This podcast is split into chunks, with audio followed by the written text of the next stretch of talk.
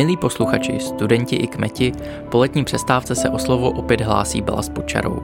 V hlavním díle jsme se věnovali úvodům a v tomto bonusu se zaměříme na jedno uvedení. Tedy novou knihu 2 plus 2 se rovná 5, v níž antiutopické a dystopické světy literatury představilo v polovině září vydavatelství Filozofické fakulty Univerzity Karlovy. Právě s autorkou Olgou Pavlovovou si o knize povídal v našem studiu Campus Hybernská Filip Liška. Zaměřili se na rozlišení utopie a dystopie, rozebrali Orwellovský Newspeak, ale také se z dystopických pozic obrátili k současné situaci v Putinově Rusku. Příjemný poslech vám přeje Ondřej Černý.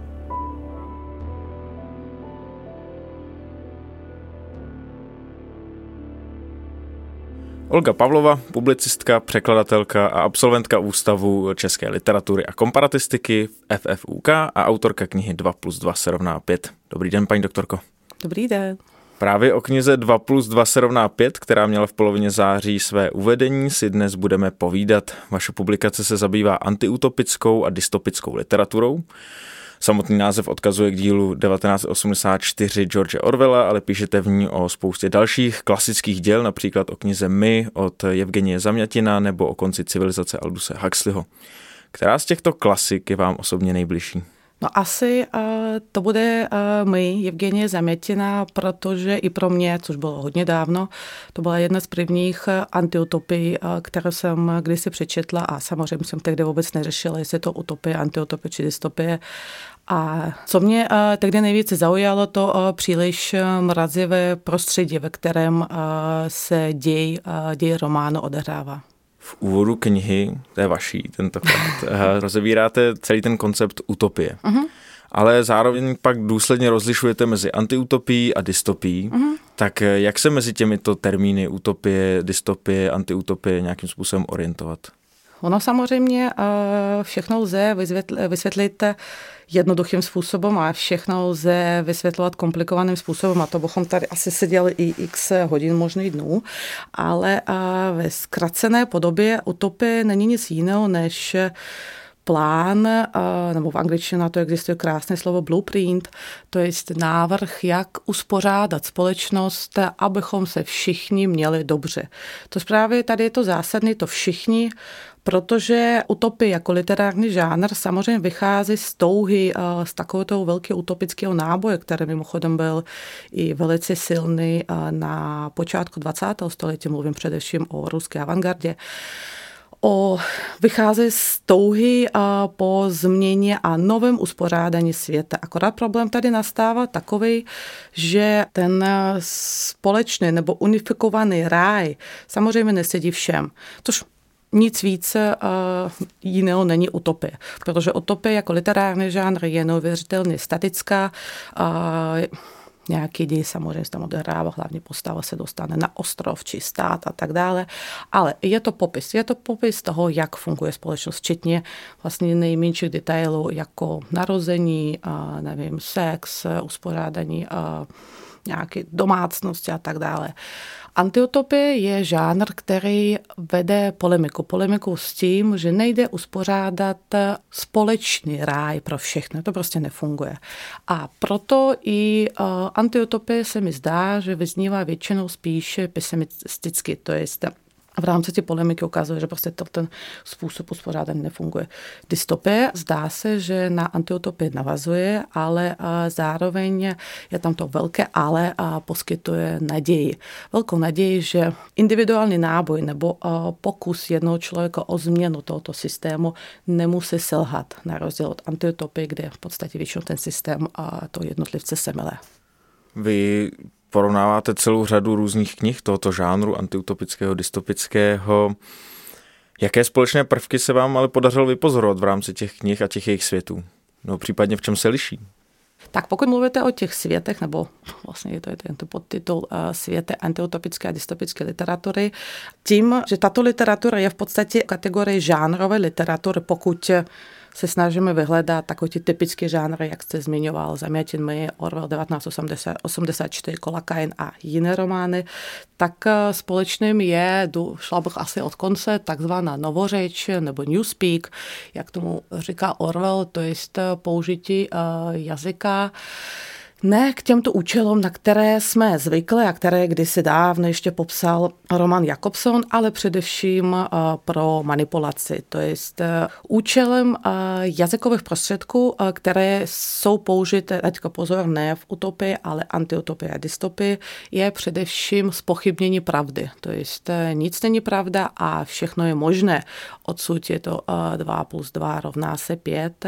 To je, je potřeba, aby obyvateli světa světu přestali věřit, že pravda v, jaký, v jakékoliv podobě existuje. A v tomto případě v podstatě tyto obyvatel jsou naprosto manipulovatelné a není problém je říct, že dneska se vede válka, zítra se válka nevede a tak dále. A tak dále.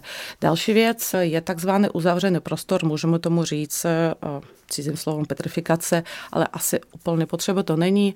To je prostor, který hlavní postavu, to možná i několik hlavních postav, nepustí ze svého zajetí.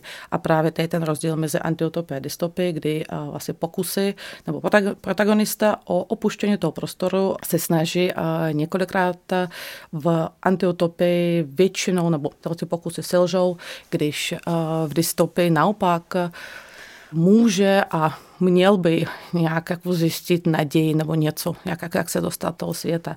Další, co asi je potřeba zmínit, je takové to eh, vlastně černobílé rozdělení světa, to je my a oni, moc a nebo naše moc a ostatní světa a tak dále. To rozdělení může fungovat jakýmkoliv způsobem. Může to být protagonista versus celý svět nebo celý ten fikční svět. A spoustu dalších věcí. Asi tohle by byly ty nejzásadnější momenty, které se vyskytují jak v antiutopickém eh, žánru, tak i v dystopické literatuře. No a jsou tam nějaké momenty, kdy se zásadně liší, nebo tam dochází k nějaké konfliktu mezi tím světem jedním a tím druhým? No, jak jsem říkala, to je především ta naděje. Tyto žánry fungují jako e, kritický diskurs vůči e, pokusům o unifikované uspořádání světa.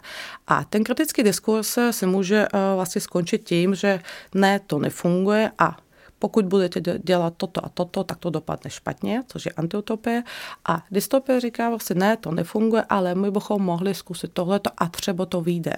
To vlastně je to zajímavé a teďka, jak jste hezky zmínil, že měli jsme před týdnem uvedení knihy, tak v rámci společné diskuzi jsme se dobrali asi podle mého názoru zajímavou závěru, že je velice zajímavé, jak funguje dnešní svět, protože dneska dystopie je jeden z nejpopulárnějších žánrů, protože dystopické motivy vidíme nejen v seriálech a v knihách, ale jsou to i počítačové hry a tak dále.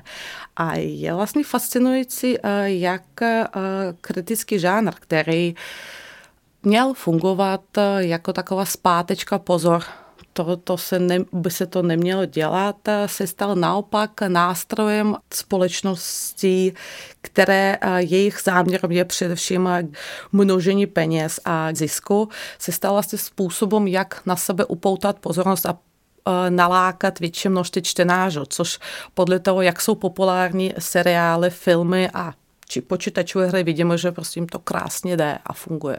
No a čím si vysvětlujete tuhle přitažlivost?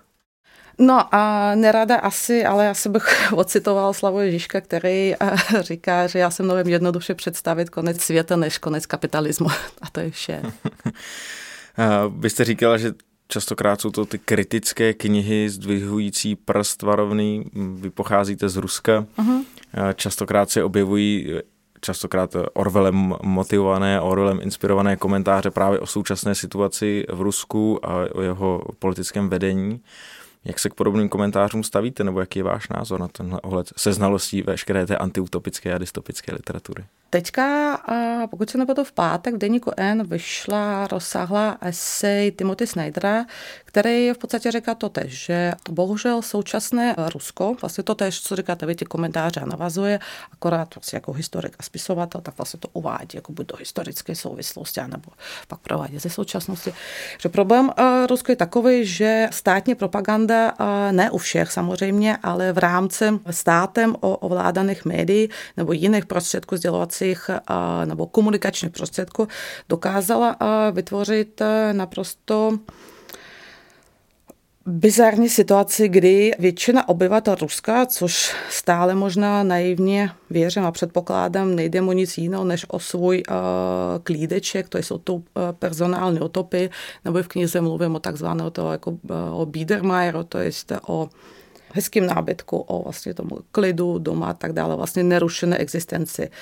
Tak tato ta společnost přijímá to, co čtou a nebo poslouchají ze sdělovací prostředku a zároveň naprosto ignorují. Společnost se dostala do fázy, kdy ani nepotřebuje vnímat pravdu. To je ta únava z toho, co se děje a společnost začala být naprosto politizovaná a, a hlavně z toho důvodu, že v Rusku myslím, že je důležitý je ten moment, že lidé se naučili přežívat a co jiného jim zbývá, než přežívat a mlčet. Což je samozřejmě ostuda, ale to je jiný diskurs.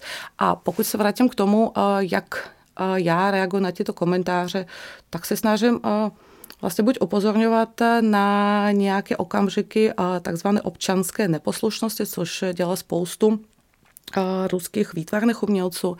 Například bych možná zmínila i Lva Periolova, který dělá nádherné koláže a třeba ukáže nějaké prostě ruské město, nějaký Zapadákov, a který vypadá příšerně a přesto, to jsou koláže, pozor, není to, nejsou to díla, které uskuteční v reálném životě a přehodí obrovskou plachtu s nápisem nic se neděje a všechno je v pořádku a tak dále prostě. Vy se ve svém výzkumu hodně opíráte o zahraniční literaturu, ale máte i tam pár českých, respektive československých příkladů. Ehm, jak si na tomto poli té dystopické antiutopické literatury stojí právě československá literatura? To je další uh, zajímavá otázka, protože zdá se mi, že v české literatuře možná až na výjimky, například eh, Bondy a jeho invalidní sourozenci, čistou uh, antiutopy či dystopy nenajdeme. Ale zajímavě funguje, když se podíváme na to slavné období, kdy psal například Čapek a Weiss a tak dále, tak těch antiutopických nebo dystopických prvků asi míně, se objevuje dost. Ono vlastně je uh, důležité, že uh, vlastně pro toho tvůrce asi není potřeba, nebo spisovatel či spisovatelko, není potřeba vycházet nebo opírat se o žánrové škatulky, což je v jedné z těch kapitol. Ne, že bych se snažila a popřít existenci žánru, to je důležitý nástroj, který potřebujeme ve škole, které potřebujeme pro to, abychom otřídili právě uh, ta díla.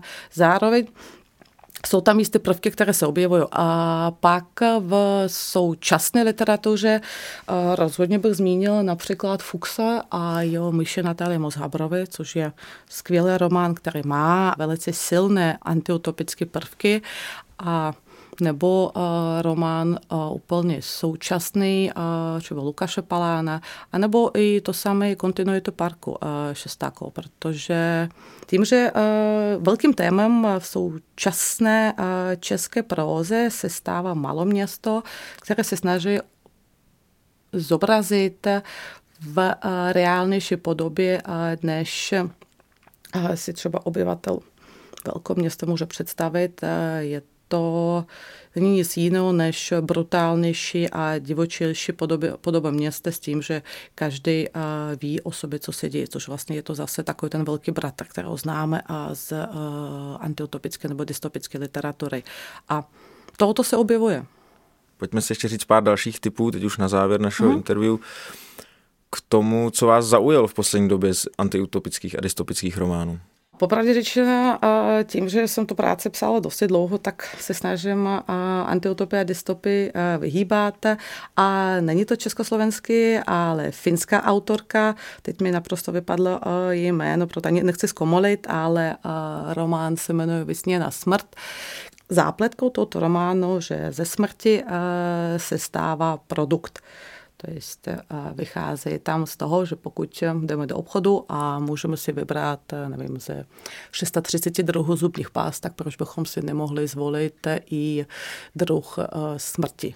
Tam je to další varování, že aby se lidi nezahrávali vlastně s tím, protože dá se vydělat peníze v podstatě na čemkoliv, ale aspoň něco by mělo eh, zůstat na svém místě a tady nevolám po žádném pořádku nebo uspořádání, ale spíš vlastně i takzvaný vlastně ten neoliberalismus, a jinak bych to nenazvala, nenazvala by měl v něčem uh, zpomalit a vlastně nejde ze všeho dělat uh, tržní hodnotu. To je dobrý tip na četbu na podzimní večery, které nás teďka čekají. Paní doktorko, moc krát děkuju, že jste si udělala čas na balast a přeji vám, respektive nepřeji vám žádnou dystopickou ani antiutopickou budoucnost, ať už tu reálnou, nebo ve vaší další práci. Děkuji a děkuji za pozvání.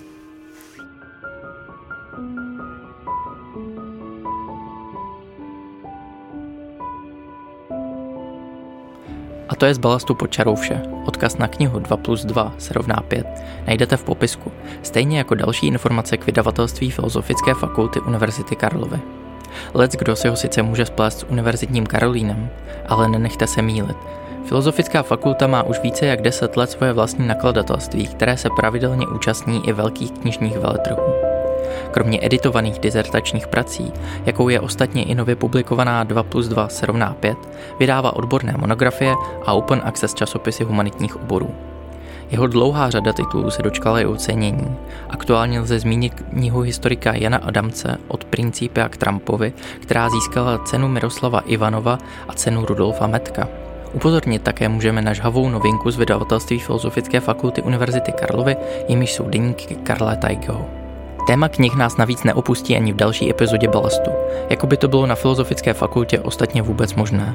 Zaměříme se totiž na fakultní knihovny, na jejich fondy, fungování a význam pro studium a výzkum. Na další díl se můžete ve svých podcastových aplikacích těšit už první pondělí v říjnu.